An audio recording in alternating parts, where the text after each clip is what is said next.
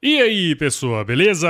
Cara, se você curte o AgroResenha, entra no site portaldosjornalistas.com.br e vota no AgroResenha como o podcast e o canal do YouTube mais admirado da imprensa do agronegócio em 2021.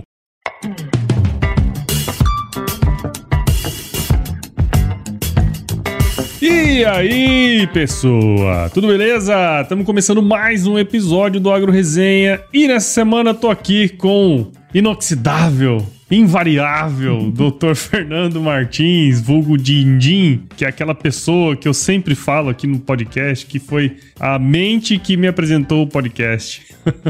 O DinDin é sócio-diretor na AgroExata e responsável por toda a parte técnica da empresa, né? Que utiliza a agricultura de precisão como uma ferramenta para tomada de decisão nas fazendas, nas todas as consultorias que ele presta lá. DinDin é engenheiro agrônomo pela Esalq e também o maior e mais motherfucker podcaster da Esalq, cara, que é o podcast mais legal que você pode escutar no mundo se você é esalquiano, é claro.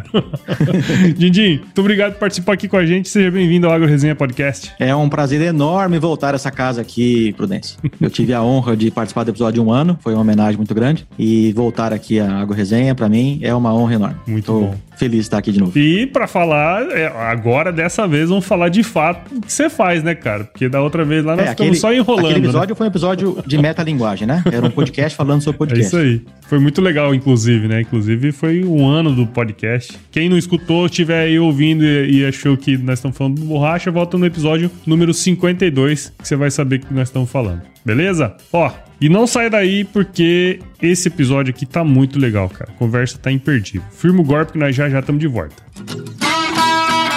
Você ouve agora AgroResenha Podcast.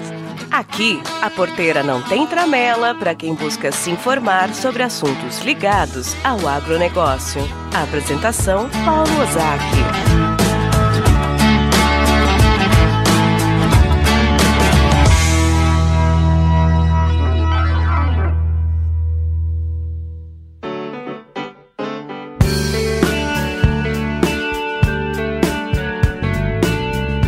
Bom, Didi, acho que você contou um pouco da sua história pra gente lá no episódio número 52, mas já faz 3 anos que a gente conversou, cara. Então, se puder aí nos atualizar, porque no mundo digital as coisas mudam, né? Na época você não tinha podcast ainda. É isso aí.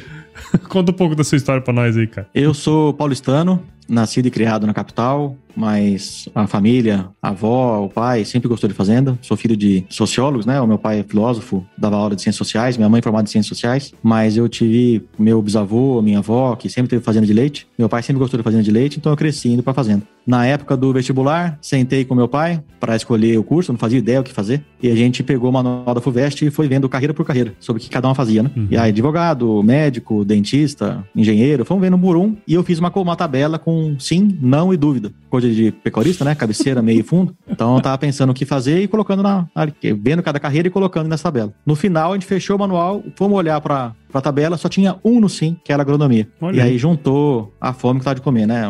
O curso que mais se encaixou e era fora de São Paulo. Uhum. Eu tive a chance de sair de casa. Aí eu queria Viçosa, que era longe, e Piracicaba, que era a escola, né? Que tinha todo o nome dela. Então, era uma das duas. Aí eu passei nas duas, fiquei careca, cara de Viçosa, mas assim que saiu a FUVEST, eu corri pra Pira. E lá eu fiquei um bom tempo da minha vida. Legal. Talvez um dos melhores anos da minha vida. Pira exerce essas coisas na gente, né? E eu não tinha ideia de nada. Eu não sabia de república, de ralo, de trote, de apelido. Não conhecia nenhum esalquiano, não conhecia nenhum agrônomo. Igual eu. Eu fui saber o que era quando eu cheguei em Piracicaba. Não sei se com você foi parecido. Foi, muito parecido. Na verdade, nem sabia que... Pra mim era USP Piracicaba, só pra você ter uma ideia. Eu não tinha ideia o que era o ralo, o que era ajoelhar pra doutor, e cheguei lá o estresse. Nossa, que estressante foi aquele primeiro dia. Depois a gente aprende a gostar, né? Porque é muito gostoso ter um doutor ali dando o tempo da vida dele pra nos dar um ralo, né? Porque isso é uma delícia. Mas no primeiro momento, confesso que foi estressante. Voltei pra casa meio traumatizado, mas aos poucos fui pegando gosto. Aí passei esse tempo lá na escola, eu tranquei a faculdade um ano, fui pra Califórnia, trabalhei em 3 ramos, alimentação, entretenimento e informação. Eu era garçom na faculdade, dobrava paraquedas e entregava jornal. Então, trabalhei em 3 ramos importantes aí do mercado. Mas estudei lá e fiz estágio na área, voltei, concluí meu último ano da escola, me formei e fui morar em Campo Grande para tocar fazendas da família. A minha residência agronômica eu fiz com a Ventes, trabalhei como safrista. A gente vai começa a falar nome de multinacional, entrega a idade, né? Então, a Ventes não existe mais. Tempo, né? Ela foi adquirida pela Bayer. E fiz uma safra para a Ventes, não me adequei no ambiente, não foi o ambiente que me agradou de AT, de safrista. Antigamente era safrista, hoje é AT, né? Assistente técnica. É o mundo das revendas, da distribuição. E aí fui para Campo Grande para tocar uma fazenda da família. A área não era tão grande, eu ficava mais como capataz da fazenda, né? Cuidando de gado, bezerro que fugia do vizinho, curando o bezerro. E nisso, o Henrique Dobacha, meu colega acadêmico, o Dobacha, ele estava sozinho na AgroExata. Ele e o Cazuza, meu colega de turma também, abriram a AgroExata em 2000. O Cazuza veio da Bunge, que vai fazer parte do nosso bate-papo aqui sobre a história da AP. Ele veio da Bunge, trouxe a ideia da agricultura, o Dobacha comprou e eles montaram a AgroExata. Só que logo no comecinho da AgroExata, o Cazuza precisou sair, porque ele meio que virou a rima da família, ele teve que trabalhar para poder ajudar a família. E a empresa no começo não dá nenhum retorno, né? Uhum. O AgroResenha no começo dava só prejuízo e hoje dá fortunas, né? Você tá nadando em dinheiro. Fortuna. Então, no começo a gente sabe que a empresa nova não dá muito retorno. Ele saiu, passou a parte dele pro Dobacha e o Dobacha ficou sozinho, limpando o chão da sala, fazendo amostragem, entregando o mapa, cobrando, fazendo café, ele fazia tudo. E eu, na fazenda, me sentindo um pouco subutilizado. Numa viagem pra Piracicaba, um churrasco, ou sei lá, o que a gente foi fazer, que a gente saiu de Campo Grande, fomos conversando até Piracicaba. E nessa viagem juntou a fome com a vontade de comer. Viraram sócios. A partir daí comecei a viajar com ele, comprei uma parte da empresa e fiquei sócio. E aí de lá pra cá, de 2002 pra cá, 2003, eu fico em função da empresa, viajando bastante e rodando o Brasil afora. E tô na AgroExata desde então, focado na parte de consultoria em solos, usando a AP, como você falou, como ferramenta. E a gente sempre troca ideia, né? Cada hora você tá num lugar, né, cara? Isso mostra um pouco do tanto que você roda, né? E a vida de consultor é um pouco disso, né, cara? Você tá em contato direto. Bom, a gente se conheceu no Pará. Né? Exatamente. Então, você rodava bem, né, cara? Hoje eu estou em Campo Novo do Parecis, aqui na Chapada do Parecis, Mato Grosso. Legal. Mas por enquanto, daqui a pouco, acabando aqui, eu fecho o computador e pago R$20 de pedágio ali na reserva indígena e vou passar Sapezal. Aí bato lá na Rondônia para depois poder ir para casa, finalmente, sexta-feira, sábado talvez, quem sabe domingo. Vamos ver o que a vida me apresenta. Você tem que ter conformidade lá embaixo mesmo, né? Pra conseguir fazer esse tipo de coisa. A gente tá vivendo um momento complicado de viagem, né? Sim. Então, cuidado redobrado, lisoforme em controle remoto de hotel, máscara e álcool gel pra todo lado. E eu tô evitando muito reunião dentro do escritório, tentando buscar sempre uma conversa lá de fora, porque tá um momento complicado. E eu vi, esses dias rodou o vídeo do cara falando com o caminhoneiro, né? Se ele tava com medo do coronavírus nessa época viajando. Daí ele falou, lembra do Titanic, do filme? Daí lembro. Lembra aquela bandinha tocando enquanto afundava? Nós somos essa banda. E eu concordo com ele, cara, porque a turma do agro é a banda que tá tocando, hein? A gente tá com medo, tá? Porque tem que ter medo. A turma da banda tava lá, se borrando. Tava afundando o navio. Mas a banda tinha que continuar tocando. Exatamente. Então a gente do agro, os caminhoneiros que estão rodando com a safra, a turma que tá colhendo, quem vai em fazenda pra tomar atitude, a minha equipe de campo que tá coletando amostra do solo agora, porque quando colher o milho tem que aplicar calcário. Se a gente não fizer isso agora e a banda parar de tocar, aí o navio afunda muito mais triste, né? Então o navio tá afundando, a gente tá tocando pra que as pessoas consigam fazer o que tem que fazer pra quando voltar, tá o trem andando na velocidade que deveria andar, né?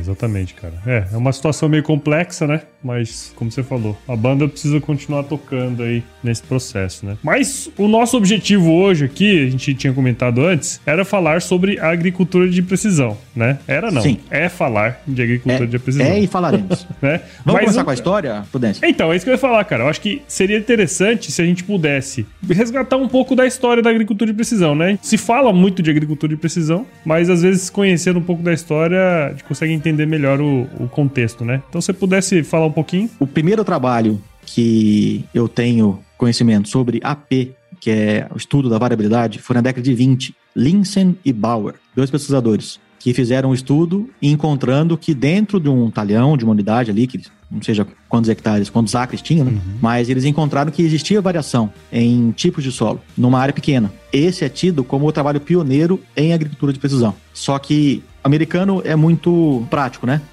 Encontra uma situação, não tem como lidar com ela, então um problema resolvido, né? Não vou me preocupar com algo que eu não tenho como resolver. Aí foi pra gaveta. Mas na década de 20 foi descoberto que existia variabilidade dentro de uma unidade pequena de produção. Só que não existia GPS, um maquinário para poder fazer aplicação, não existia um computador para você poder processar os dados, né?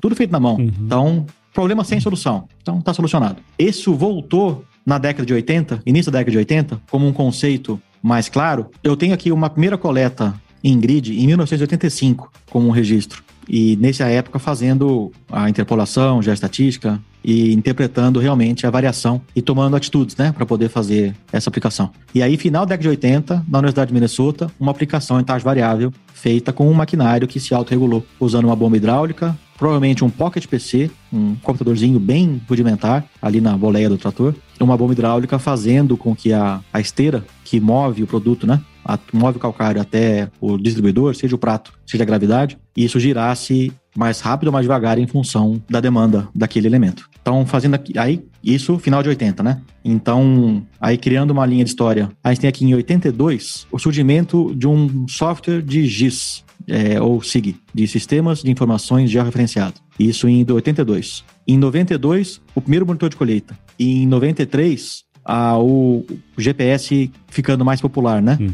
Com capacidade operacional e o sinal GPS. Lembrando que GPS não é algo físico. As antenas, quando a gente fala se a pesadina tem GPS, ela tem uma antena receptora de um sinal GPS, que hoje em dia não é só GPS, ela pega a GLONASS, pega as outras constelações de satélite, né? GPS é uma delas, que é a americana. A gente tem a GLONASS, tem a COMPASS, tem várias constelações de satélite e GPS é uma delas. Isso em 93, isso ficou popular. Aí em 94, que é um momento importantíssimo para a história da AP, foi o surgimento de um software, o SS Toolbox, um software para uma empresa usar, ou para uma fazenda, ou para um órgão de pesquisa, um software mais prático, onde você inseria os dados e o software fazia por você a interpolação. Um pouquinho enlatado, algumas coisas que você não podia mexer, que usando um surfer e um ArcGIS, uma ferramenta mais de pesquisa, você conseguiria fazer mais coisas. Só que para algo prático, para um consultor poder ir lá fazer alguma coisa, o Toolbox foi um marco grande na história da AP. Isso em 94? 94, quando a SST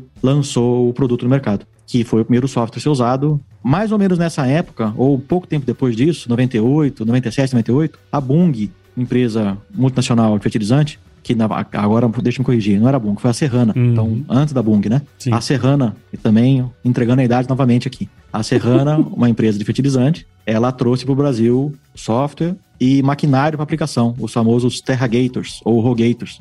O Terragator, de gator, de alligator, ele tem um formato, um pneu só na frente, e aí, com um pouquinho de imaginação, consegue ver que tem um jacaré ali. Parece um jacaré. Na imagem. Um pouquinho de imaginação, né? Mas tem ali no formato. E trouxe esses maquinários, trouxe o software, trouxe quadriciclos para poder fazer a amostragem, para render o serviço, porque tem que ter rendimento, né? Um volume de coleta muito grande, com amostragem em malha ou amostragem em grid. E começou-se a fazer coleta de amostra do solo, só que a gente tinha um cenário onde o dono do fertilizante coletava a amostra, interpolava e virava para o seu cliente e falava: você tem que usar esse fertilizante aqui. Então, um pouquinho de conflito de interesse, né? É claro que tem pessoas boas em todo lugar e pessoas ruins em todo lugar, mas existia ali um conflito de interesse que era o próprio vendedor do fertilizante. Mais ou menos concomitante com isso, mais pertinho aí do final da década, 99 ou 2000, vou chutar aqui 99, não sei bem ao certo, mas surgiu a Insolo, uma empresa lá em Carambeí, no meio dos holandeses, que começou a prestar serviço de forma independente. Então, eu tenho a Insolo como a empresa pioneira no Brasil a prestar consultoria usando a AP como ferramenta. Então,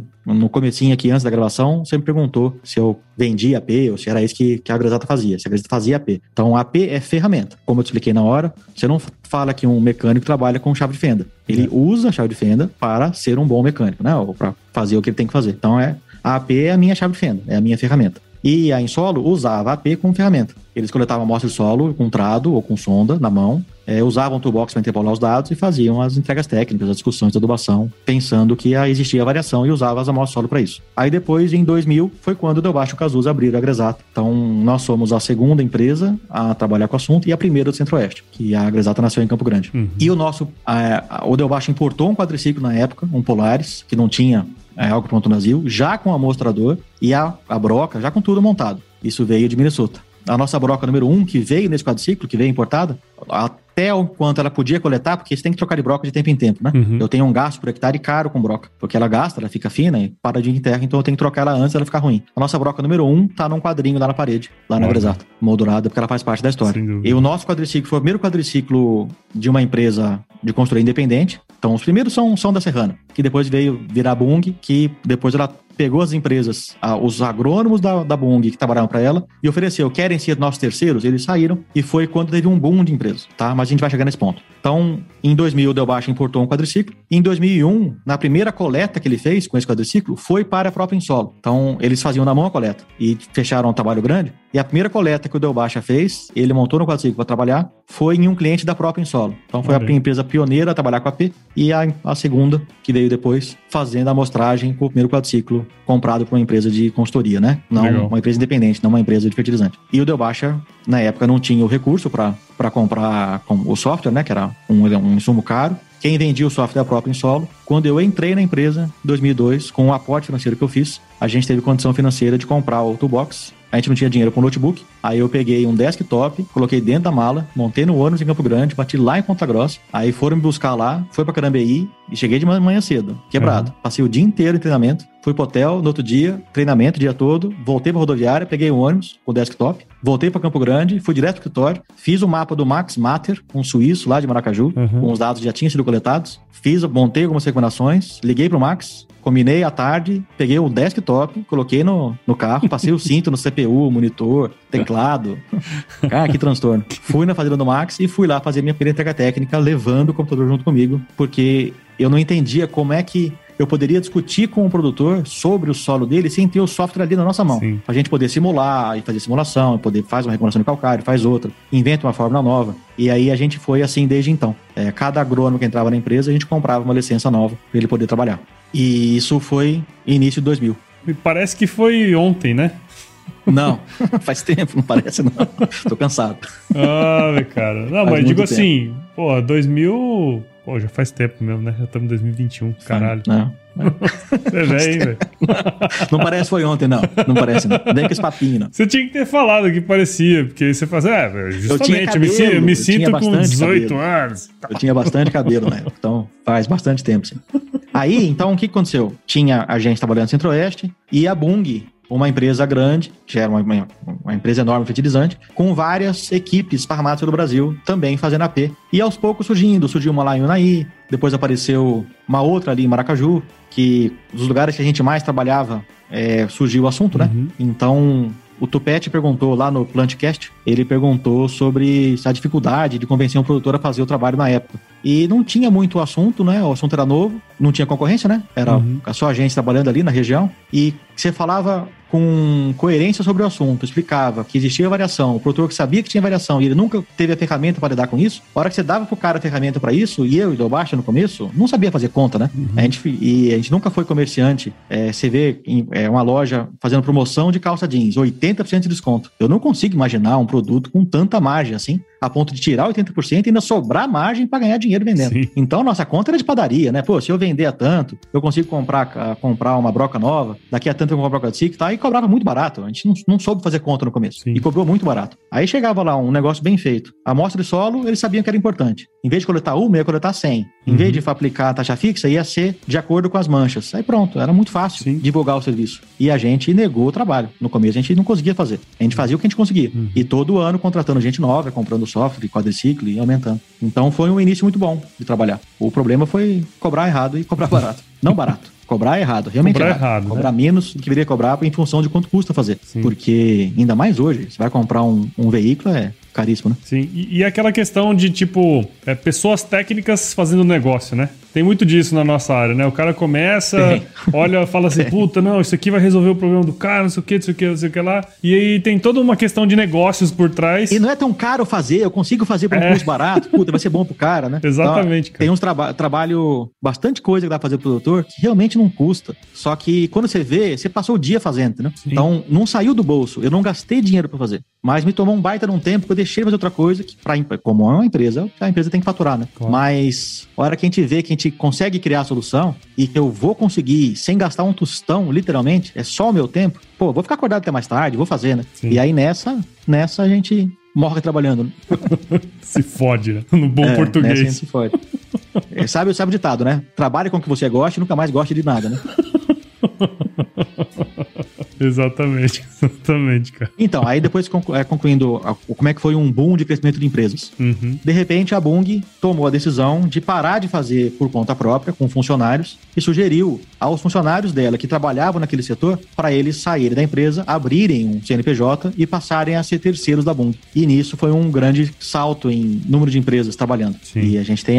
Eu tenho alguém dentro de casa, o Bives, morou comigo na República, ele foi um que se tornou um terceiro da Bunge e começou a empresa dele, está no mercado até hoje. E aí tem como ele, tem vários, Sim. Brasil afora. Então, esse foi um momento de crescimento de número de empresas trabalhando com AP no Brasil. Uhum. Só para continuar a parte histórica, um momento importante da história da AP no Brasil foi... Ah, cara, eu vou chutar que foi em 2007, talvez, num CIAP, Simpósio Internacional de Agricultura e Precisão, onde uma reunião no final do simpósio com dois fiscais do Ministério da Agricultura, dois técnicos do Ministério da Agricultura, sobre uma portaria lá dentro do Ministério, que o Ministério tinha que olhar para esse assunto. Então, o Ministério da Agricultura reconhecia que existia AP e eles queriam olhar para esse assunto e fazer alguma coisa. Uhum. E dessa reunião surgiu um movimento grande de pessoas se juntando, interagindo, até que hoje existe... A pandemia atrapalhou tudo, o novo governo tomou atitudes que desfez várias comitês, né? Então, O governo que está agora, ele desfez todas as comissões, que tinham mais de tantas pessoas, para elas depois se reformarem novamente, né? Eles tomaram a decisão de acabar com tudo para quem quisesse que voltasse a refazer. Uhum. E a nossa foi feita. Então, existe hoje o CBAPD, isso. Hoje existe o CBAPD, Comissão Brasileira de Agricultura de Precisão e Digital, que é uma comissão, um órgão consultivo do Ministério da Agricultura, com um agente do Ministério da Agricultura, membros que representam vários setores da agricultura de precisão, academia, pesquisa, indústria, serviço, e com reuniões quadrimestrais, né? São 3 reuniões por ano, que discutem e debatem assuntos relevantes à AP, sobre linhas de crédito, linhas de pesquisa, critérios, né? Para que a AP seja mais divulgada e usada da melhor forma possível, Brasil afora. Então, esse é um momento importante também da nossa história da AP. É interessante, né, entender um pouco desse contexto histórico, porque isso mostra muito de como a gente está hoje, né? E você falou várias vezes, né? Ah, o conceito da AP, a AP, a gente é uma ferramenta e tudo mais, né? Teria como você falar, assim, preto no branco mesmo, assim, o que é a agricultura de precisão mesmo, como conceito, assim? Temos o conceito oficial, que foi elaborado em 2012 pela Comissão Brasileira de Agricultura de Precisão. Na época não tinha o nome digital, hoje tem o digital também no nome. E o conceito oficial é: agricultura de precisão é um sistema de gerenciamento agrícola baseado na variação espacial e temporal da unidade produtiva e visa ao aumento do retorno econômico, a sustentabilidade e a minimização do efeito ao ambiente. Essa é oficial, né? Esse é oficial. É o que se existisse um Aurélio, no Aurélio, agricultura de precisão, ou no Hauás, o que é agricultura de precisão, esse é o conceito oficial elaborado pela Comissão Brasileira de Agricultura de Precisão em 2012. Então, resumindo bastante isso aqui, é o estudo da variabilidade. Então, barra de luz, que é paralelismo, ou então um projeto de linhas de plantio em nível, onde o trator vai plantar em nível, ou você fazer um processo de... Na plantadeira o carrinho desliga sozinho, desliga a seção daquele carrinho onde já plantou, que tudo isso cai num balaio da AP,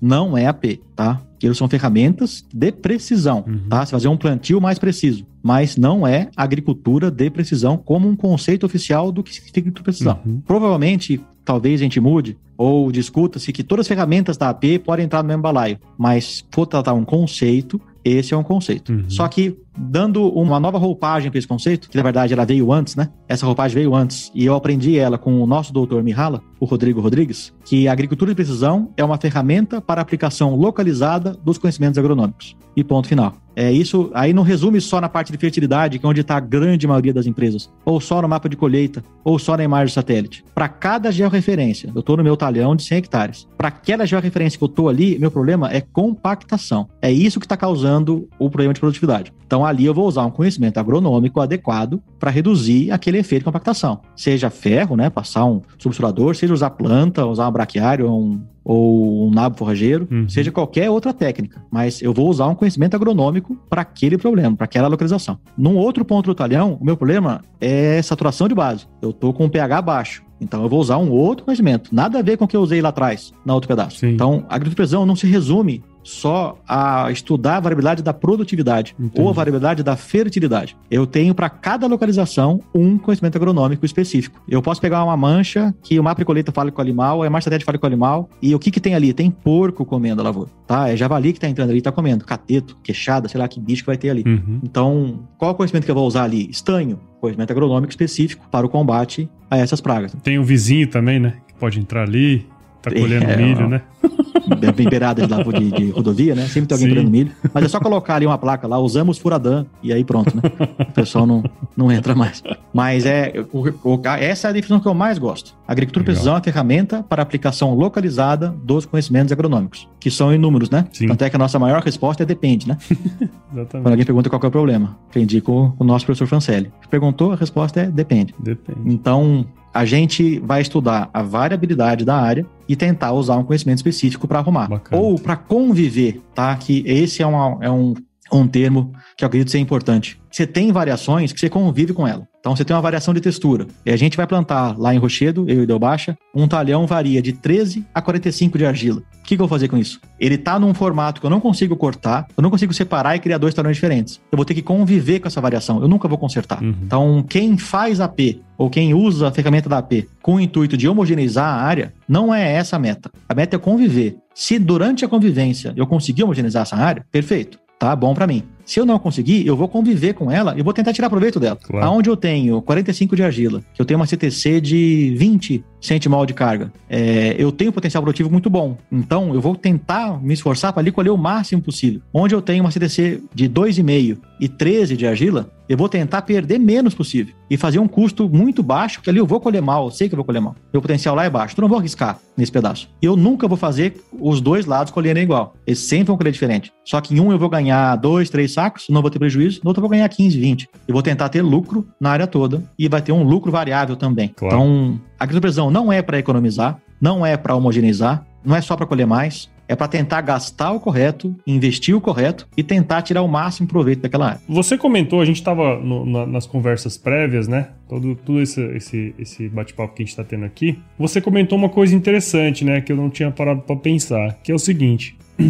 Você falou que ainda hoje os dados, né, as informações que vêm dessas análises, elas estão na mão dos prestadores de serviço, né? Vamos fazer a analogia da ferrugem, né? Que a gente comentou aquela hora. Isso, é. Quando surgiu a ferrugem asiática no Brasil, quem tinha informação era o vendedor, não o comprador. É. Vendeu-se de tudo nas doses mais variadas possíveis, né? Uhum. Produtos e doses das mais variadas possíveis. Obviamente, a gente tem gente de má fé em todos os ambientes e teve muita gente que se aproveitou disso. E às vezes não é má fé, realmente o cara achava que tinha informação. Ou alguém passou pra ele que era daquela forma, né? Que tinha que trabalhar e ele acreditou naquela informação e passou lá pra frente, né? E jogou lá pro produtor. Sim. Então, conforme a informação foi saindo na mão do vendedor e passou pra mão do comprador, a gente viu uma evolução muito grande na qualidade dos produtos e na qualidade do controle. Porque o produtor, né? Ou quem tá comprando o produto, ele sabe o que comprar, sabe que dose aplicar. E isso forçou o vendedor a ficar melhor que ele, a saber mais ainda. E aí é um ciclo virtuoso, né? Sim. Um vai forçando a barra do outro para melhorar.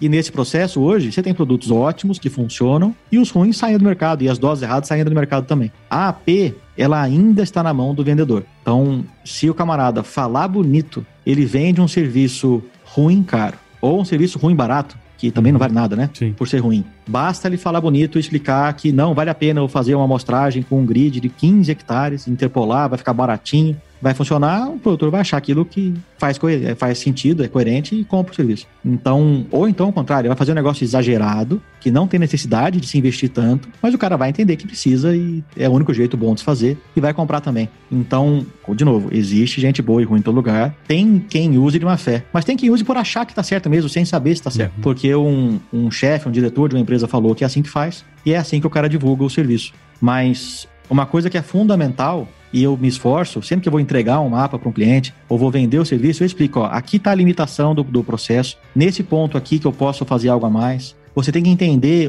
até onde eu posso chegar para você me cobrar. Que quanto mais o cliente entende do assunto, os clientes que mais me questionam, que mais entendem e mais trucam ou retrucam o que eu falo, são os que eu mais consigo atender de volta e devolver alguma coisa. Porque daí esse cara me força a ser melhor, e daí eu forço ele a ser melhor também, e é o ciclo virtuoso que aconteceu com a ferrugem. Então, os eventos técnicos, live, O produtor tem que participar, ele tem que interagir um pouco mais com o assunto, entender um pouco mais do conceito. Não digo que ele vai ter que saber de geoestatística, ou então que ele vai ter que entender exatamente daquela recomendação, da fórmula, como foi usado, o peso atômico de um elemento para saber quanto que ele leva no solo, mas ele tem que entender um pouco do conceito. Sim. Porque o que todo mundo quer? Todo mundo quer agilidade, né? Então, é comum o camarada querer sair daquele saquinho, um saquinho cheio de terra, que sai da fazenda, daquilo e ir direto para uma aplicação em taxa variável, sem passar por um monte de processos onde você pega erros, define uma estratégia melhor. Quando eu fui comprar, eu estava pesquisando softwares para poder usar na troca, né? O Toolbox, um dado momento ele saiu de linha. A empresa mudou de programa e passou a fazer um novo software mais moderno. Aí eu precisei escolher uma ferramenta nova, né? E fui pro mercado para saber o que tinha. Um dos programas que eu fui ver, o vendedor sentou comigo e mostrou, olha só, aqui uma IAG, ó, aqui eu pego o ponto, que é o da coleta, a análise do solo, faço 3, 4 cliques e já sai uma recomendação, já sai um arquivo taxa variável para aplicação. Basta colocar tudo já, o processo pronto. Em momento algum disso, eu precisaria ver o mapa, ou saber se aquele ponto está coerente, se aquela dose está correta. Bastava eu puxar o ponto, o resultado, a fórmula, e dali já saía um arquivo taxa variável pronto para você aplicar para a máquina que vai aplicar. E essa agilidade que todo mundo quer, é aí que não pode ter, né? Você não quer fazer o exame de sangue, assim que tira o sangue já sai o remédio que tem que tomar. Você quer que o médico veja, quer que ele fale com você, quer que você ele perguntar o que você comeu e se dormiu bem, ele quer saber, tem que conhecer o paciente, né? Claro. E não vai tomar o remédio só com base no resultado do exame. É o que as pessoas querem ágil, quer que seja rápido, que o processo venha, ande logo. Então, isso é um ponto que é um problema. E o outro ponto, as pessoas querem sair de uma informação qualquer e muito rapidamente chegar aonde ir lá e coletar aquela amostra. Se eu pegar um mapa de colheita puro e eu pegar um mapa de colheita, desenho ele, vou lá fazer a amostragem. A gente não falou agora há pouco de um pedaço que colheu mal e era porco comendo? O que tem a ver com fertilidade do solo, aquela mancha? Nada. Então por que eu vou coletar separado aquele pedaço? Não foi o solo que causou aquele problema, foi o porco. Então você sair direto de uma imagem ou de uma coleta direto para o saquinho e desse saquinho ir direto para uma recomendação, é esse processo rápido que a digitalização, a agricultura digital, aplicativos, que todo mundo quer que isso aconteça, que eu acho que tem que dar um freio nisso e colocar a bota no campo, o engenheiro agrônomo, o técnico agrícola, as pessoas envolvidas no assunto e parar, senta, respira, mastiga, digere a informação, o dado, na verdade, né? Mastiga e digere o dado, transforma ele numa informação para depois você seguir com a aplicação. Uma coisa interessante, né? Porque uma coisa que você falou que me chamou muita atenção, quer dizer, o cara sabendo o mínimo, né? Assim, óbvio, quanto mais ele souber, melhor, né? Mas se o cara souber o mínimo, inclusive a sua ida lá, né? Pô, você vai no cara, você tá lá, você tá com o seu dia disponível para atendê-lo. Se eu fosse um produtor e você estivesse na minha propriedade, eu ia querer sugar o máximo possível o seu conhecimento, né, cara? E quanto mais você tenta sugar, mais eu sou obrigado a saber. Exato. Então eu tenho que chegar mais pronto ainda. Exatamente, vou lá no cara, lá, puta, aquele cara me enche e pergunta, eu tenho que estar prontinho para ele. Exatamente. Isso me força a estudar, entendeu? Sem dúvida, sem dúvida. Eu acho que esse que é o ponto. Você vai no médico, você tem que saber um pouquinho do que o cara tá te tratando. Vai lá uma pesquisada antes. Não vai também entrar no Google e só receber aquele monte de notícia. Mas saiba um pouquinho do assunto, você saber o que perguntar. O negócio não é você saber a resposta, é saber a pergunta. Exato. Então tem que saber o que perguntar. Quando a gente organiza algum evento técnico, vai chamar um palestrante, o moderador, a função do cara é ser o conhecimento que está faltando no público. Então ele senta do lado do palestrante, o palestrante fala tudo o que tem que falar e na hora da pergunta, às vezes o público não sabe nem o que perguntar. O papel do moderador é ir lá e fazer aquela pergunta que ele sabe a resposta. Claro. Então o produtor, quando ele não tem, e aí entra um papel importantíssimo que é o consultor local, né? Esse cara funciona como moderador. Então é importante as fazendas entenderem a importância de uma consultoria independente, de ter uma pessoa ali do lado dela que tá paga para não para elogiar e nem tá ali só porque recebe uma comissão, porque vendeu um produto. Um consultor independente, ele é muito interessante ter ali na fazenda. Então, muitas vezes ele funciona como esse moderador, né? Sim. Então, chega na fazenda, o cliente, o produtor, tem lá as atribuições dele, tem o histórico dele, que faz com que ele esteja focado lá na produção e na compra dos insumos e tudo. O consultor dele, que frequenta a fazenda dele e outras, ele sabe o que perguntar. Então, esses caras me instigam bastante e fazem com que eu melhore, né? Legal. Então, ou o produtor se interessar mais no assunto, ou exigir que eu seja a consultoria, eu tenho a consultoria, para esse cara ser o papel moderador na hora de perguntar.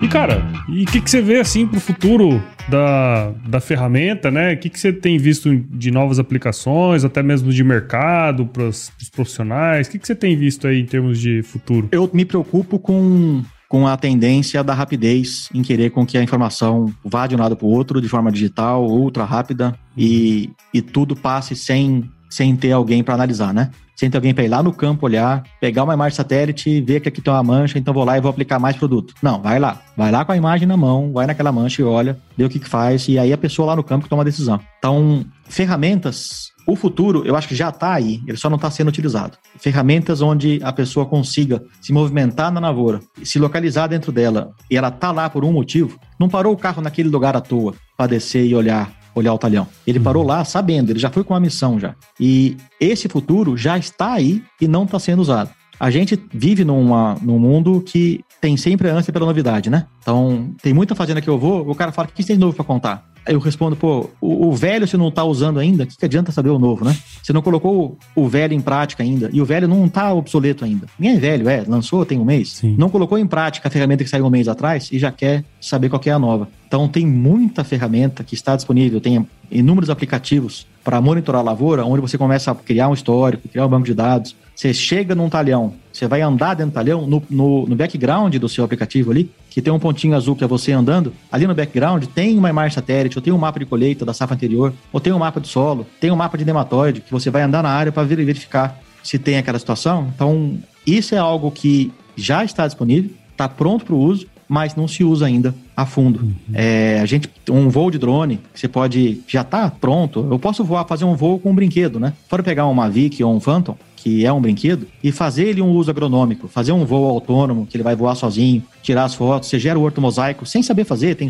site para isso, que faz para você. Gera o horto mosaico, você faz... Tem uma forma de você brincar com as cores, né? Com o verde, o azul e o vermelho, uma foto RGB, que você consegue brincar e fazer uma matemática com essas cores, que te dá um falso NDVI. Isso não é um NDVI, não indica produtividade, mas indica uma variação. Você consegue ver alguma coisa com literalmente um brinquedo que você tem na fazenda. Que daí você vai lá e anda na área e consegue se localizar. Então, o futuro já está disponível, Sim. só que não está sendo usado. Legal. Ferramentas como distribuição à taxa variável de defensivos, que você faz uma aplicação em tempo real, também já está disponível, mas ainda cara. Que talvez requer um pouco de estudo, ou mais gente usando, né? A gente precisa de mais compradores para que o valor barateie. Uma controladora para aplicação da taxa variável custa muito mais caro que um celular e tem menos tecnologia embarcada que um celular. Isso é volume, né? Uhum. Volume de venda. Enquanto esses volumes não começarem a andar ou tiver uma campanha para uso, a gente vai continuar sem usar, mas tem muita coisa. O futuro já está na porta da gente, já chegou. A gente tem que tentar usar esse futuro que está aí antes de pensar no futuro do futuro. Eu conversei alguns episódios atrás com a Olivia, é a Palito, ela estudou na escola também. Ela tá lá na Suíça, lá trabalhando. Um apelido super criativo, né? Muito. E ela tá na Suíça trabalhando na Sensefly, né? E com drones e tudo mais. E ela falou justamente isso, cara. Hoje, trabalhando nessa área, eu vejo que nem 1% do que pode ser feito está sendo explorado ainda. E é uma tecnologia que tá aí, né, cara? Já tá rodando. Exatamente. Aqui em Mato Grosso, tá aqui, já tá rodando. Um monte de área rodando com drone aqui. Não tá usando... Nem... Não, esse monte é pequeno, tá? Sim. O monte de área fazendo ainda é muito pequeno em função do tanto de hectares que a gente tem. É uma ferramenta cara ainda, tá? Claro. Os brinquedos, os Phantoms, são baratos. E ele tem pouca tecnologia embarcada pensando na imagem. Agora, se você quer investir numa asa fixa, não estamos falando de centenas de milhares de reais. Sim. Não são 10 mil, né? 10, 15 vezes isso. Pensando numa asa fixa boa, uma câmera multispectral. E agora, passou hoje no Globo Rural... imagens hiperespectrais, nem mais multi, agora é hiper, que talvez seja um exagero, né? Porque com a câmera RGB eu consigo fazer bastante coisa. A gente nem tá usando RGB direito ainda. RGB, Red, Green, Blue, que é a câmera que tá ali no Phantom. Sim. Uma câmera comum, tirar uma foto comum, e eu consigo fazer alguma coisa com ela, nem isso eu tô usando. E aí já passou hoje o Globo Rural a hiperespectral. A gente pula processos, né? Sim. E deixa de usar uma ferramenta, porque agora tem a nova, mas não usa a nova também. É. Então, o cara não quer usar a do Phantom porque surgiu a multispectral. Pô, eu não vou usar a multispectral, já tem a hiper, vou usar a multi pra quê? Mas nem a hiper ele usa. Então, essa preocupação do futuro, né? Foi a mesma pergunta que o Topete fez. Na hora, eu fiquei caçando na minha cabeça, pô, o que que vai ser, né? Qual que vai ser a nova tecnologia? Aí me caiu a ficha, pô, a gente nem tá usando a que tá agora na mão. Sim. Por que que eu vou preocupar com uma nova lá na frente, né? É. Então, o que eu acho que a gente tem que fazer é colocar bom senso no processo, usar bastante bom senso, não ser escravo da tecnologia, eu que mando nela, não ela que manda em mim, não é o resultado na aerossolo que manda em mim, na dose tem que aplicar. Eu perdi um serviço uma vez porque o produtor queria que eu coletasse a amostra de 0 a 12 centímetros, não 0 a 20. Uhum. Aí eu perguntei, por que você quer fazer 0 a 12? É que se eu coletar de 0 a 20, vai pedir muito calcário. Aí eu falei, e daí? Você aplica quanto você consegue aplicar? Deixa o solo pedir. Né? Pediu 3 mil quilos, tem dinheiro para 2? Eu vou coletar 0 a 12 só para pedir 2? Se você aplicar os 2 que você tem? Não. Eu vou conhecer o problema, aplico os 2, a gente se programa. Vamos tentar guardar, tirar um recurso de outro lugar para aplicar as 3. Ou não dá, aplica uma então e vamos dividir em 3 anos. Vamos tentar fazer o melhor possível, né? Agora, deixar de conhecer a informação só porque você não consegue atender o pedido dela? Não, conheça o buraco, né? Saiba o tamanho do buraco. E só passe nele mais devagar, em vez de passar correndo, né? Sim. Ou então desvie dele, né? Que seja. Essa é boa, hein? Mas essa enfim, eu perdi o serviço porque eu me recusei a fazer o que eu queria que eu fizesse. É, cara, e histórias como essa estão tão cheias aí, né? É, como essa que você contou aí. Então, o importante é ter coerência no processo, acho que bom senso, né? Bom senso não só na agricultura de precisão em si, mas em tudo, né? A tecnologia. Duas matérias que faltou lá na Esalq, né? Bom senso aplicado à agricultura e regra de 3 aplicada à agricultura. Com essas duas, cara, você forma qualquer agrônomo. Exatamente, cara. Sabendo regra de 3, tendo bom senso, a gente faz muita coisa, né? É isso aí, cara. Mas legal, ô Dindim. Muito obrigado, cara. A gente poderia falar muito mais tempo sobre isso aí. Eu acho que você trouxe muitos elementos bacanas, né? A própria história, que muitas vezes as pessoas não conhecem, né? A história da agricultura de precisão. Acho que você trouxe um apanhado bem interessante. O próprio conceito. Então deixa eu só arrematar. Arrematar a história com um detalhe que a gente não falou, Prudência. Alguns anos atrás foi criada a BPSAP, Associação Brasileira dos Prestadores de Serviço de Agricultura de Precisão, que é uma entidade das empresas que prestam serviço, né? Isso foi criado há um tempo atrás, eu fui presidente da gestão passada, entreguei o bastão pro Fabiano Paganella agora em janeiro desse ano, me mantive na diretoria. Fabiano, e é uma entidade Fabiano teve no Agro Resenha, o Bota Pra Fazer. Eu sei. Ele era meu vice-presidente da associação da gestão passada e ele assumiu a presidência agora nessa gestão. Legal. E essa entidade é bem interessante, está lutando para fazer um silo de qualidade entre as empresas. Palavras do Fabiano, até às 18 horas somos concorrentes, a partir dali a gente é parceiro para divulgar a tecnologia, né, divulgar o assunto. Quanto mais empresas boas trabalhando, melhor é para todos nós. Sim. Eu abri porta para muito concorrente ruim e concorrentes ruins fecharam portas para mim, porque aquela fazenda não quer mais fazer o serviço. Sim. Então eu perdi clientes por preço para outras empresas e deixei de ser contratado por vários motivos, porque aquela fazenda ficou insatisfeita com o serviço e não quis mais fazer. Então, quanto melhor for meu concorrente, melhor é para mim. Por isso, a ideia de se doar para esses projetos, né? De uma associação onde é um grupo de pessoas que concorrem entre si, mas lutam em prol de um objetivo. E depois da formação da BPSAP, surgiu a AsBraAP, Associação Brasileira de Agricultura de Precisão. Eu estou no conselho e é uma associação, uma entidade de entusiastas do assunto, onde qualquer um pode se cadastrar e participar, tem acesso à informação, uma troca de experiência, que é um ambiente também bem interessante para participar. Legal. Então, hoje tem duas entidades interessantes, uma que é só para as empresas de AP, então se alguém estiver ouvindo aqui e presta-serviço de agricultura de precisão, entre no site da bpsap.org.br para poder conhecer mais a associação e, quem sabe, ser um associado. E quem for entusiasta da AP e gostar do assunto, pesquisador, produtor, prestador de serviço, qualquer um que se interesse pelo assunto, existe a AsBraAP, que é a atual detentora da organização do COMBAP, o Congresso Brasileiro de Agricultura e Precisão, que infelizmente não teve ano passado, foi passado para esse ano, e como tem dois eventos no Brasil, tem o APSUL, que é o evento lá de Nometoc, e o COMBAP, e é sempre um ano depois do outro, né? Os dois são bianuais e intercalados. Para o COMBAP não ficar junto com a APSUL, eu acredito que vai ficar para o ano que vem. Uhum. Então, 2022... com todos vacinados, eu espero, a gente possa voltar a se encontrar e o COMBAP venha a ser realizado. Mas legal, temos aí a AsBraAP como uma entidade interessante para quem gostar do assunto e quiser participar. Sim. Não, eu concordo muito com essa ideia de que quando uma área em específico, um setor específico, eles se juntam para promover o nome do negócio, né? Do setor, eu acho que fica muito legal. O que a gente faz com podcast também, né? Quando a gente participa de um e de outro, né? Quando surgiu a rede Agrocast, a melhor, maior e mais deliciosa rede de podcast do agro brasileiro. Eu tô chamando a rede de fofinha. Fofinha também é bonitinho. Não, eu cada episódio eu dou um nome diferente. Deliciosa, querida, simpática, cada um eu vou num dia diferente. É, cara, porque quanto mais gente tiver fazendo isso aqui, mais pessoas irão escutar, quanto mais pessoas irão escutarem, maior a chance de ter oportunidades para trabalhar com podcast também, né, cara? Assim como é para agricultura de precisão, né? No fundo, acho que Exatamente. Coisas como essa são ótimas pro setor, né, cara? Eu tenho um programa de estágio que eu pego aí 70 estagiários por ano para trabalhar em fazenda, e já vieram me perguntar, pô, você fica treinando a concorrência, né? Dando informação pra essa gurizada, depois vão trabalhar no concorrente. Claro. Aí eu explico que quanto melhor for o meu concorrente, melhor pra mim, cara. É bom que ele vá. É Exatamente. Bom que o concorrente contrate um cara que eu acredito que tenha sido bem treinado, porque daí o concorrente vai ser melhor, ele vai atender uma fazenda, o vizinho vai gostar do serviço, vai querer contratar, esse concorrente vai estar tão bom, tão bem instalado, que ele não consegue atender de tanto serviço que ele tem, aí esse cliente liga pra mim,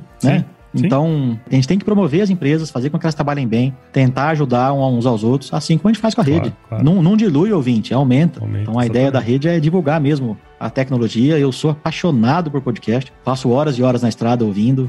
Quem viaja, né? Eu imagino que o consumo do AgroResenha tenha caído um pouquinho porque acabou a viagem, né? O pessoal não tá viajando. Teve menos gente mesmo. Exatamente. O Esalcast foi a mesma coisa, porque se ouve muito na estrada, mas é um belo companheiro nosso. Qualquer momento, né? Lavar a louça é fundamental, né? Você tem um podcast ligado ali. Eu lavo até mais devagar, pra poder ouvir tudo. Ou você lava mais devagar ou você põe em 2x, 2,5x. Não, eu sou contra.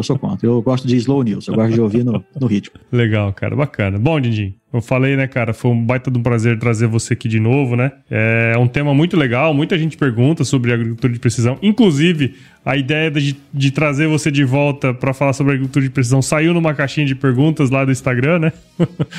Fala sobre agricultura de precisão. Eu falei, só faço se for com o Dindim, cara.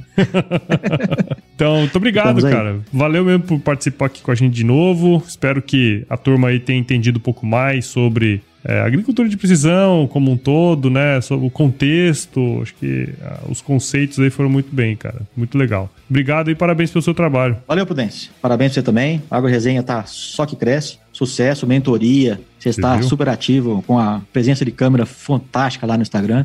Então, eu vejo que você solta uma pergunta lá e chove gente querendo saber do assunto. Então, Tô bem feliz com o seu trabalho e muito orgulhoso de você, Bichon. Muito bom, muito bom. É isso aí, cara. Você viu? Quem imaginava que uma sementinha plantada lá nos idos de 2013 viria... E no meio do morro, né? A gente tava no meio do morro andando. Puta que eu pariu, né? Pra ser bem sincero, bem claro. Literalmente. Né? Não, puta que pariu ficou lá embaixo do morro, né? Lá em cima do morro era mais longe. Né? É, mais longe do que a puta que pariu. Isso aí, cara. Mas muito legal. E aquele papo que eu tive com você, eu tenho com muita gente.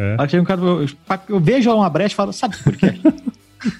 Não, não tem dúvida. Já tem várias pessoas que vieram pro podcast porque você indicou.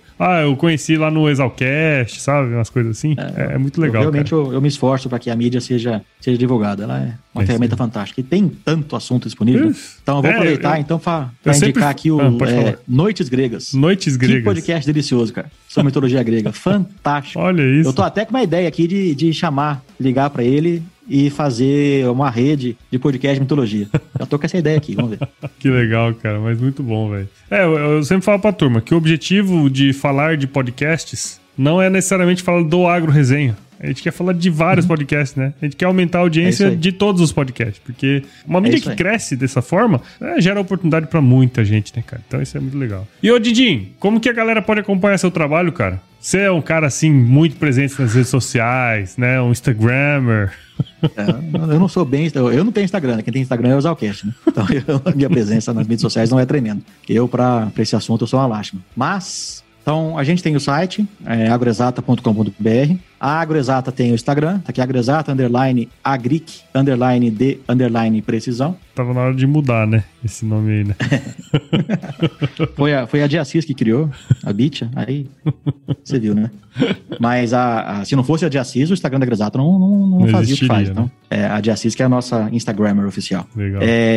O site da AgroExata, tá lá em Campo Grande. O Instagram da AgroExata, se colocar AgroExata vai aparecer lá, na nota da busca. E quem quiser ouvir o Esalcast, é só buscar Esalq, seguido de AST, que está em praticamente todas as plataformas aí de todos os agregadores. Muito bom. Tá com sede no SoundCloud. Eu solto episódios a cada X dias. Essa é a minha. Legal, então, Dindim. Então vamos pro que realmente interessa nesse podcast aqui, porque eu sei que da primeira vez que você participou, não tinha ainda o quiz. Então vamos nessa. Vamos lá. Quiz! Bom, você já sabe que você já escutou, mas vou te fazer algumas perguntas e responde a primeira coisa que vier à cabeça aí, tá certo? Bora. Vamos lá. DinDin, qual é a sua música antiga predileta, cara? Barbaridade, eu só ouço música antiga, cara. Eu não ouço nada novo. Posso falar banda? Pode. Tem que ser música. Eu vou ter que escolher a música? É que eu tô apaixonado pelo Postmodern Jukebox. Ah, sim.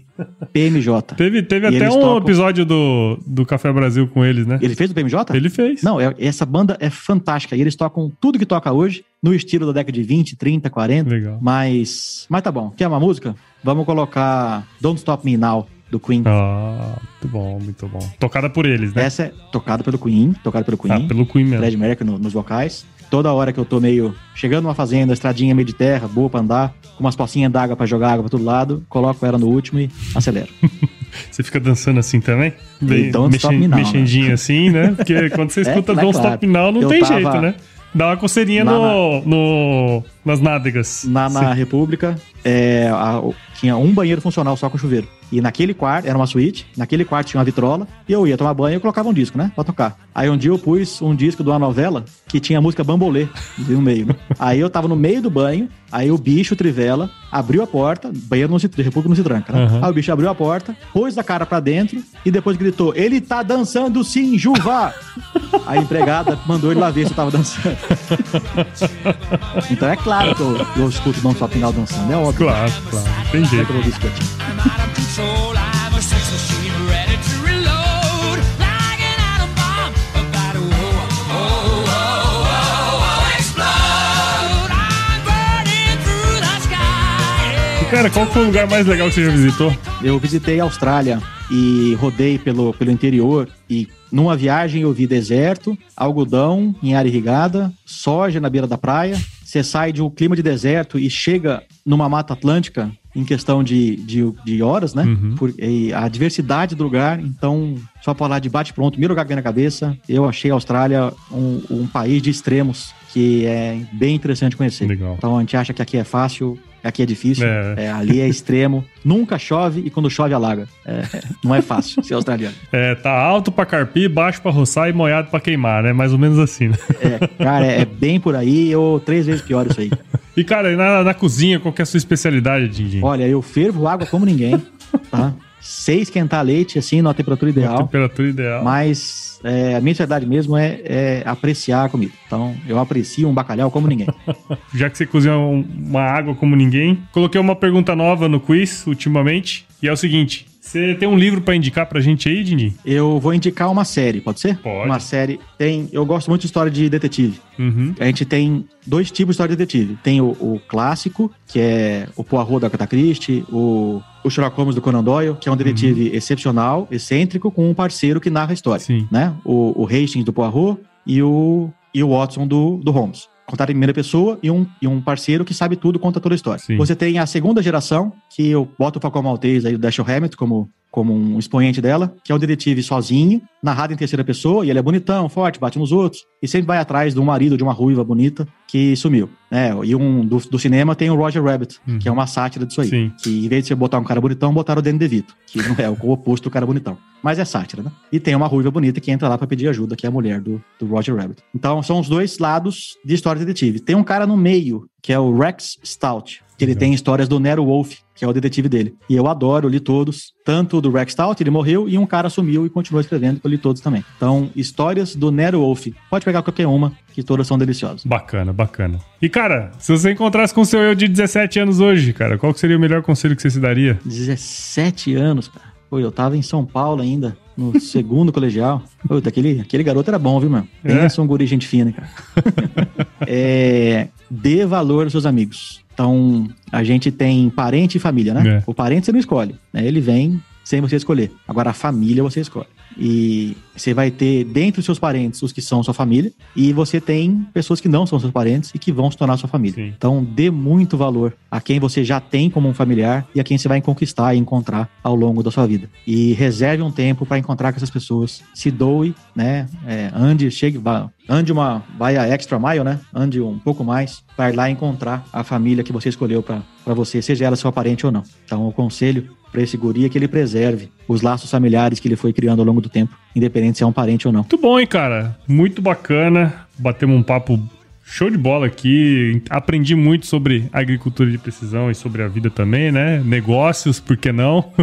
É, a Olivia tá participando aqui no final do nosso episódio, então... Participação especial. A participação especial, porque ela entrou no quarto aqui da gravação. Então eu queria te agradecer, cara, pelo seu tempo, né? Eu sei que a correria aí do dia a dia é bastante grande, você não tá nem em casa agora, você tá no trecho, né? Então, obrigado pelo seu tempo. Tenho certeza que todo mundo aprendeu muito sobre agricultura de precisão aqui hoje. Então, eu quero indicar também o seu podcast, o Esalqcast, que por mais que seja um podcast voltado para a Esalq, para esalquianos, né? Tem muita história de vida bacana, né, cara? Assim, eu sou um ouvinte assíduo do Esalqcast, porque conhecer a história de gente é muito legal, né? E muito obrigado aí, viu, meu? Eu espero que você possa vir aqui mais vezes. Sempre que tiver um convite, eu... Vou me esforçar para estar aqui presente. Show de bola, cara. Como eu falei, eu gosto da mídia. Se eu puder participar, melhor ainda. Adoro Agro Resenha. Você está literalmente de parabéns. Fazendo excelente um trabalho. Onde eu vou e vou falar de podcast, quem já conhece, conhece o Agro Resenha. A rede Agrocast também tá só que cresce, com outros podcasts entrando. Exato. A gente só não consegue se reunir, né? Mas a rede tá crescendo. Então, daqui eu sigo o Passa Pesal, já tenho uma playlist para escutar. Eu tenho que escutar o Agro Resenha da semana, tá lá no meio. Então, eu desejo a todos aí que estão ouvindo que ajudem a divulgar essa mídia que é fantástica. Participem, questionem, entra lá no Instagram do Agro Resenha, porque o Prudêncio está sempre lá fazendo uma outra palhaçada ou respondendo suas dúvidas sobre qualquer assunto.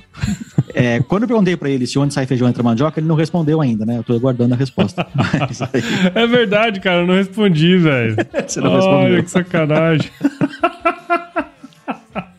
Ai, cacete. Mas é isso aí, Prudêncio, parabéns. Legal, foi uma honra poder participar. A gente brinca que o prazer é sempre todo seu, sempre. Mas foi um prazer estar aqui com você e poder participar. Muito bom, cara, muito bom. É isso aí, pessoal. Você que está escutando aí do outro lado, não deixa de seguir aí o Esalqcast, eu acho que é um podcast super legal também. Como o DinDin falou, nós estamos aí presentes em todas as redes sociais, tem o nosso grupo do WhatsApp, o canal do Telegram, tem também o nosso e-mail, que é o contato@agroresenha.com.br e... O Esalqcast faz parte da rede Agrocast, a rede mais motherfucker do Brasil e do mundo, e também com os podcasters mais fofinhos do Brasil. Então, não deixa de curtir lá.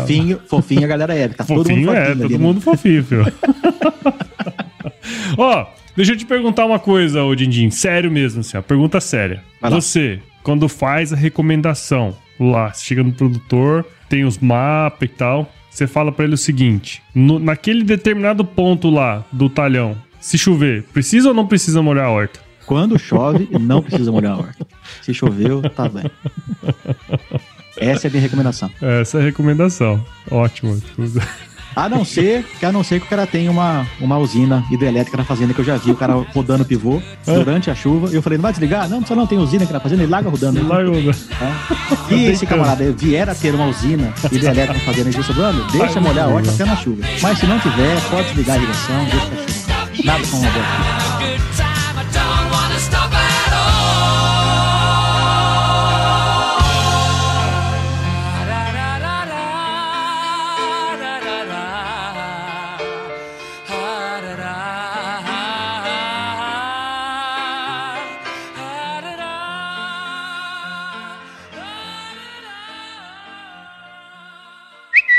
Ponhar pra gravar aqui. Vamos que vamos. Foguete não tem ré. Ah, tem agora. O do Elon Musk pousa de ré, você viu? Ah, é? Fudeu. É. Pode mudar aqui. O foguete decola de pé e pousa de pé ainda. Tá igual os drones novos aí que os caras estão inventando. Decora de pé, voa de lado e pousa de pé. Pode mudar seu slogan aí que foguete tem ré agora. Tomando. Mano, com o doutor. Doutor. Isso, pode xingar. Mas com respeito. Então, bora. Eu contratei um cara que estava viajando comigo no início, primeira semana, mas o senhor acha tal coisa, o que o senhor pensa de tal assunto, que é um cara mais novo. E peidando. Ele peidava fedido no carro, mas o senhor... tal coisa. Senhor. Aí uma hora eu parei o carro, Vitor, você tem que escolher um caminho, cara. Ou me chama do senhor e me respeita e para de cagar na minha cara, ou larga a mão do senhor e continua peidando. Um dos dois. Os dois não dá. Aí ele largou o senhor e continuou peidando. Obviamente, né? Até porque segurar tem que ser um dos dois, é mais difícil do que falar. Os dois não dá certo. Vai lá, tô pronto aqui. Senhora, você põe essa no final, tá bom? Então vambora. Bora. Peraí, senhora, corta a tosse aí. Alguma ferramenta de interpolação de resultados, fazendo já estatística. Peraí, eu vou tirar o som desse computador aqui para não ficar atrapalhando. Eu vou repetir essa frase. Computador. Onde é que eu parei? A agricultura de precisão é um sistema de gerenciamento agrícola baseado na variação espacial e temporal da unidade produtiva e visa o aumento de retorno econômico, a sustentabilidade... A AgroExata tem o Instagram, que eu vou descobrir agora aqui, que eu não sei de cor. E o senhor A não vai fazer eu passar vergonha falando que eu pesquisei na hora, né? Ele não, mas eu busco depois, não tem problema não. Ah, eu já te falo agora aqui. É, podcastinho de 1 hora. 1 hour. Legal, acho que minha filha tava tentando entrar aqui. Acho que ela entrou lá. Olha lá. Dá oi pro tio DinDin. Dá oi. Oi. Ó, conversa com o tio DinDin. Fala. Oi, tio DinDin. Oi. Oi. Não fala, ela só ouve. Não vai falar. Vai só ouvir. Mostrando a carinha dele? Tá mostrando a língua. Deixa o papai terminar de gravar aqui. Se você se encontrasse com seu eu de... A Olivia tá top aqui. Quero indicar o Esalcast, que assim, é um podcast voltado pra... Papai, é você. Amor, chega aqui, pega a Olivia fazendo um favor, não terminei ainda. Papai. Ui, tá, só... Olha, olha a Tica aqui, peraí, Dindi. Vai lá.